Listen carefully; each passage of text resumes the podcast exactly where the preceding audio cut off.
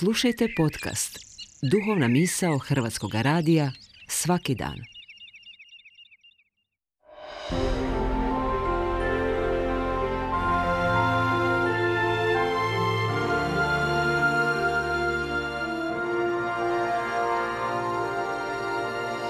Duhovna misao. Urednica je Blaženka Jančić.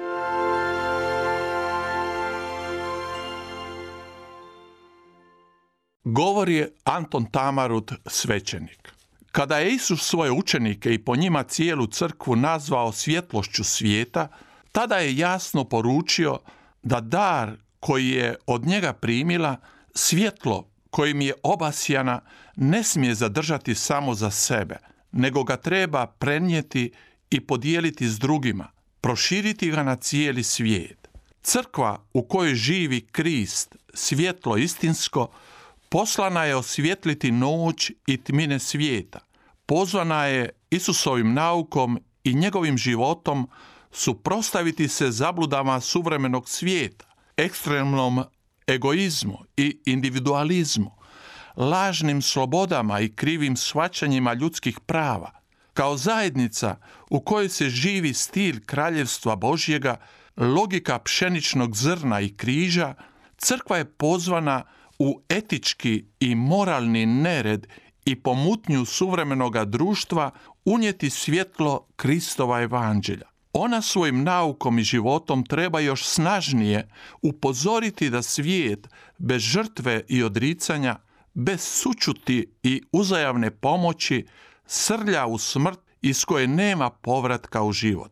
Crkva kao svjetlo svijeta mora hrabro i djelotvorno razotkrivati i na obraćanje pozivati ona društva i skupine u kojima su ozakonjeni nepravda, krađa i laž, gdje su materijalna učinkovitost i dobit jedini kriterij uspješnog i vrijednog života, a potpuno su zanemarene i omalovažene moralne i duhovne vrednote.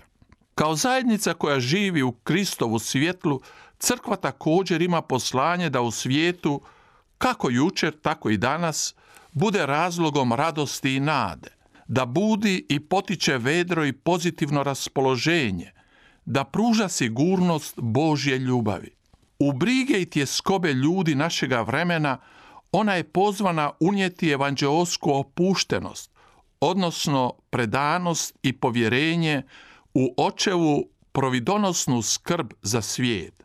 Ne budite zabrinuti za život svoj. Pogledajte ptice nebeske, promotrite poljske ljiljane.